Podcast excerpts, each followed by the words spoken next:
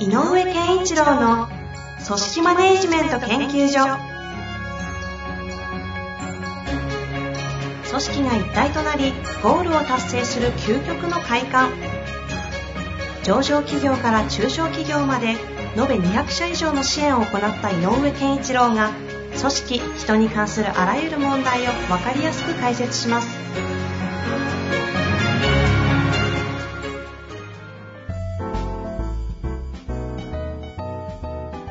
こんにちは、遠藤和樹です。井上健一郎の組織マネジメント研究所。井上先生、よろしくお願いいたします。よろしくお願いします。さあ、今週も始まりましたが、ちょっと今回ですね、質問がかなり長いものをいただいてまして、はい。早速いっちゃっていいですかね。はい。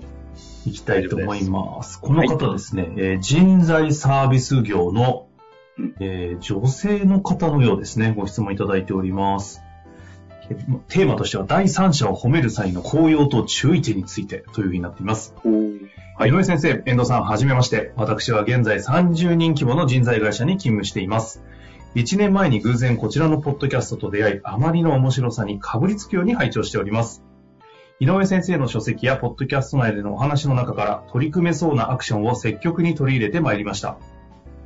おかげで半年前から事業を任されることも増え、部下もできました。また、この度、事業編成により重要なポジションを任され、社長との対話の時間が以前よりも増えつつあります。えーさて、今回ご相談に至った背景を説明いたします。社長との対話の中で、社長は私に対し、その場にいない第三者、例えば別事業を担当する先輩社員や、私の部下を褒める発言をします。当初は特に気に留めなかったのですが、最近は、なぜ直接私と話をしているのに、私やチーム全体のことを褒められないのだろう。私のやっていることは無意味なんだろうか、間違っているんだろうかと不安に感じ、意欲や意欲が低下気味になっております。なお、社長が第三者を褒める発言をした場合、私は、社長が〇〇さんのことをこう褒めていたよと直接本人に伝えており、伝えられた本人は絶賛モチベーションが上がっています。人間関係を円滑にするための手段として、社長が私にネタを提供してくれるのかもしれませんが、今は恥ずかしながら思考が自分中心に傾いており、冷静に状況を見れない状態です。このような背景から相談したいことが2つあります。1つ目が、え社長がその場にいない第三者を褒める言動についてどう捉えればよいのでしょうか。2つ目、私が後輩やメンバーを直接褒めること以外で、今の私のような状態のものを生み出さないように、第三者を介して褒める際に気をつけるべき点は何かありますでしょうか？えー長くなってしまいましたが、ぜひとも井上先生からのご助言を賜りたくお願い申し上げます。はい。ということですね。質問、すごいし、うんわかりやすいですね。うん。よくまとめられているしね。さて、はい。簡単かなみたいな。簡単かなっていう本当ですか？うんうん。あのね、えっと、30人規模はい。で、事業を任されてきた。で、重要ポストにつく、ついたよとうんうん。いう流れで、えっ、と、まあ、30人っていう規模で、一人の、えー、と社員さんがそこまでの、うーん、というかな、えー責任権限範囲が広がっていく。うん。で、社長とも直接対話をする。うん。っていう、この流れの中で、えっ、と、社、社長さんが、この方に対して、うんうん。マイナス点として何かを感じているとは、どう考えても考えにくいのよ。ほうほうほうほうほう。うん。その一つの証拠が、第三者をこの人の前で褒める。あ、これすらもこの方を評価している方に捉えるんですね。うんっていうか、あの、変な話、こ、社長が、だとすると、社長自身としては、こっち側の人と思ってるってこと？ああ、あ、うんなるほど。社長側。うん。社長の横にいるぐらいのつもりでいると思う。はいはいだからなるほ、どね。囁くわけよ。あいあのついいよ子いいよね、と。うん、いや、君んとこの彼も、あいいよね、とか、はいはいはいあこの間見たんだけどいいんだよねって、つまりこう自分が感じたものを、こう、発露する場所になってるってことだから、ああ。うん。警戒心があったらそう、警戒心があったら、それは言わないはずなの。うななるほどね。うん。あこれは、あの、この人が、その第一、い一番目の質問として考えるときに、もう僕はこれね、ほぼ9割当たってると思うんだよな。うんうんうんうん、ちょっと細かい情報がないから、えっ、と、かな、100とは言いにくいんだけど、うん。はい。いろんな方、あの、いろんな場面も、自分の経験も含めて、どういう時にそういうような会話をするかっていうことを考えると、やっぱり、あある種の関係性がいい、身近な、身近感。で、自分のチーム感、よ自分の側感っていうの、っていうのを感じない人に、あそれは言わないはずなんだね。ああ。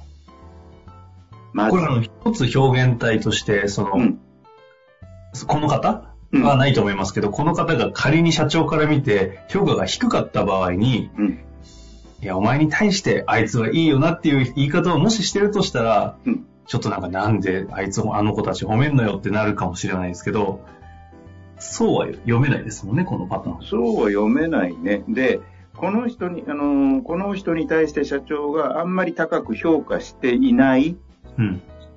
としたら、えっ、と、誰かを褒めるという行為は、えっ、と、だからお前ももっと頑張れっていう文脈の中で出てくる話になる。うんうんうん。じゃあこの場合は何を捉えればいいかっていうと、何を褒めてるかを聞けばいい。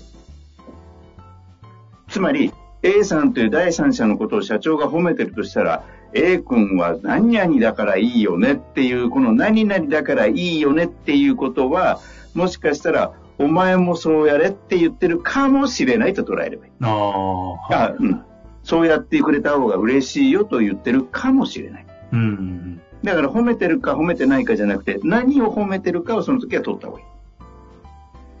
うん。ああ、なるほどですねそう。すると、裏に隠れた自分へのメッセージかもしれないから。で仮にこれ裏に隠れた自分へのメッセージだとしても、うん先ほどのボードでおっしゃった井上先生の社長から見て、まあ、自分側というか自分の横にいるような状態っていうのは変わらないんですか？えっ、と、もし裏のメッセージが強い場合は、自分の側というか、自分の側に寄せたけど、うんうん。あのね、重要ポストまで使わせてたんで、自分の陣地に入れたんだけど、入れたんだからもっと頑張れよって気持ちが。ああ、なるほどね。うんこれ、そのあたり、でもこの方すごい感受性豊かというか感性高そうなんで、うん。その辺の社長の無意識も捉えてそうですけど、うん。どういう状況なんですかね？いや、だから、やっぱり、この人の、あの、えっ、と、自負と欲求があるとすれば、うん。相当頑張ってるんですよね。まあ、頑張ってると言うとあまりにも平易な言葉だけど、えっ、と、一生懸命何かこう、えっ、と、会社のためにとか、それから自分の仕事を高めるために、やってるからこそ、えっ、と、会、対話の場面も増えるんだと思うね。うん。うん。じゃなきゃ、課題が生まれないわけで、話す題材が生まれないわけだから。で、それ、社長からお前あれこれやれっていう話で来てるならちょっと別だけど、おそらく重要なことも任され始めて、えー話す機会が多いっていうことは、普通で考えれば、下からあの社長に、社長この点についてちょっとあの意見伺いたいんですけどとか、これってどうしたらいいですかっていう相談だとか、うんうん下から上に持ち込むということの方が多いはずなのでね、一般的には。とすると、この人が常に課題とかテーマを設定するから、その場面が増えるってことでしょ。確かに。うんそこには疑いなさそうですね。うん。だから、そんなにこう、えっ、と、この人がなんかちょっと、なんだせっかく頑張ってるのに褒めてくれないっていうモードになる必要はないよっていうのと、いや、まあもしかしてこう、言ってあげれることがあるとしたら、褒められないことって最大の褒め言葉かもよっていう。おーなるほどね。うん。つまり、距離感がそれだけ近いからこそ何も言わないんだよっていうことかもしれない。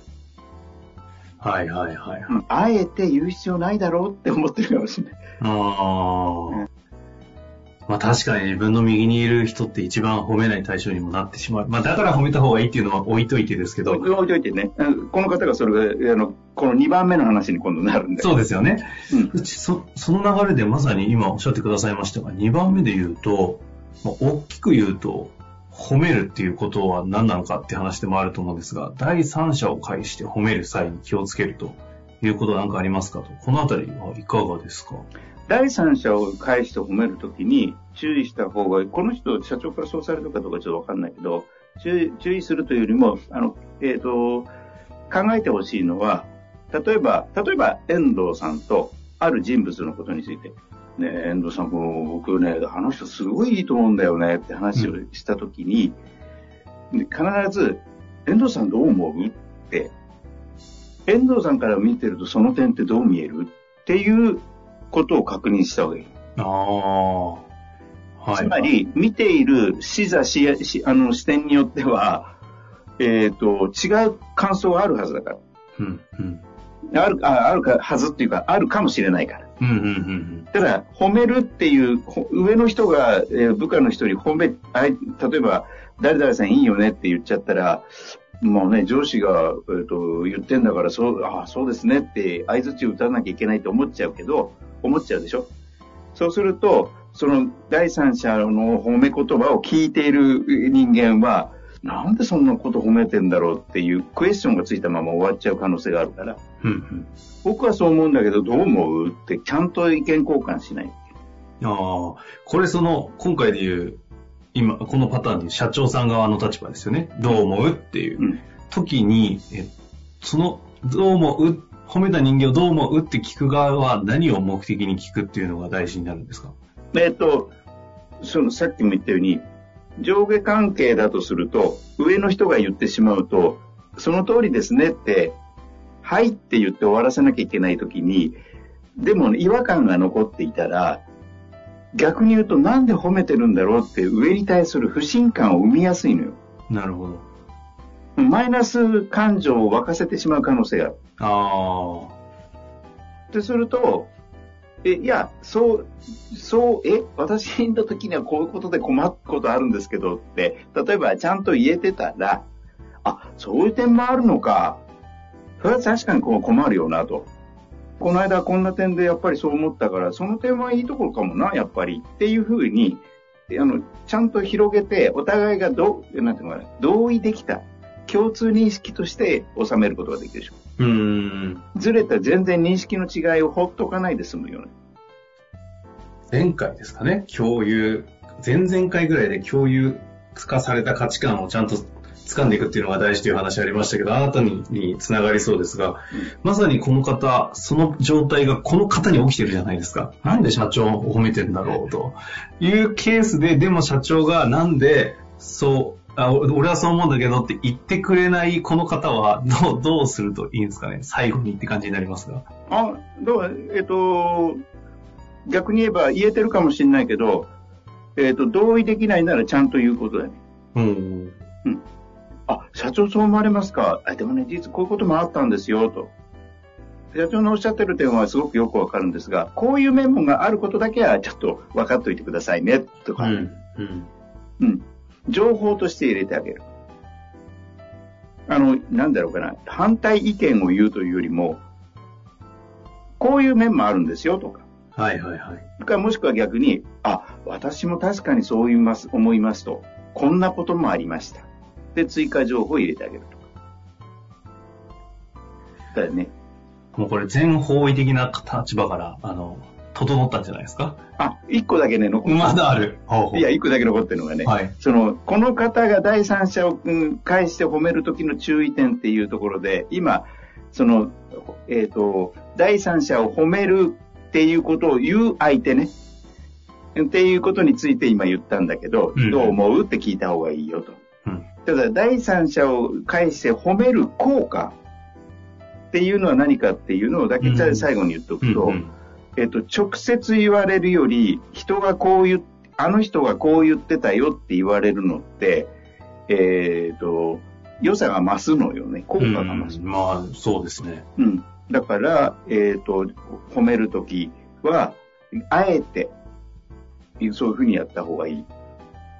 で、自分がそう思ってるっていう、えとか、えっと、逆に言えば、えっ、と、この人がね、社長さんがこう言ってたよって伝えることですごくテンションが上がってる、モチベーションが上がってるっていうのと同じで、自分の部下に対して褒めるときも、自分が褒めたいと思ってるときも、えっ、と、他の人が言ってたよっていうことも添えると、より効果が高くなる。うーん。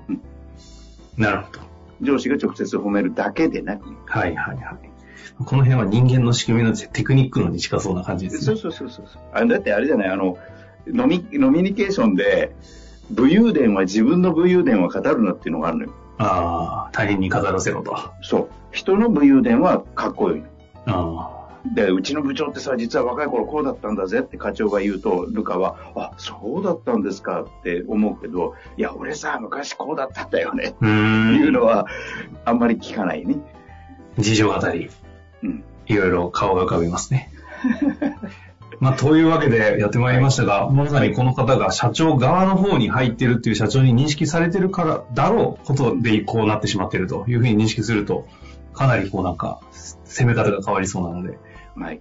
ぜひ活かしていただきたいなと思います。あの、質問非常に良かったので、ぜひまたね、何かありましたら、新しい質問ね。お待ちしております。はい。というわけで今日のところ終わりたいと思います。井上先生、ありがとうございました。ありがとうございました。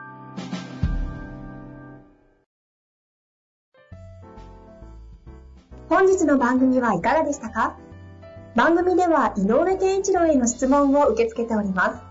ウェブ検索で井上健一郎と入力し、アカラクリエイト株式会社のオフィシャルウェブサイトにアクセス。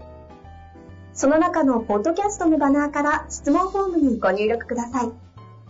また、オフィシャルウェブサイトでは無料メルマガや無料動画も配信中です。ぜひ遊びに来てくださいね。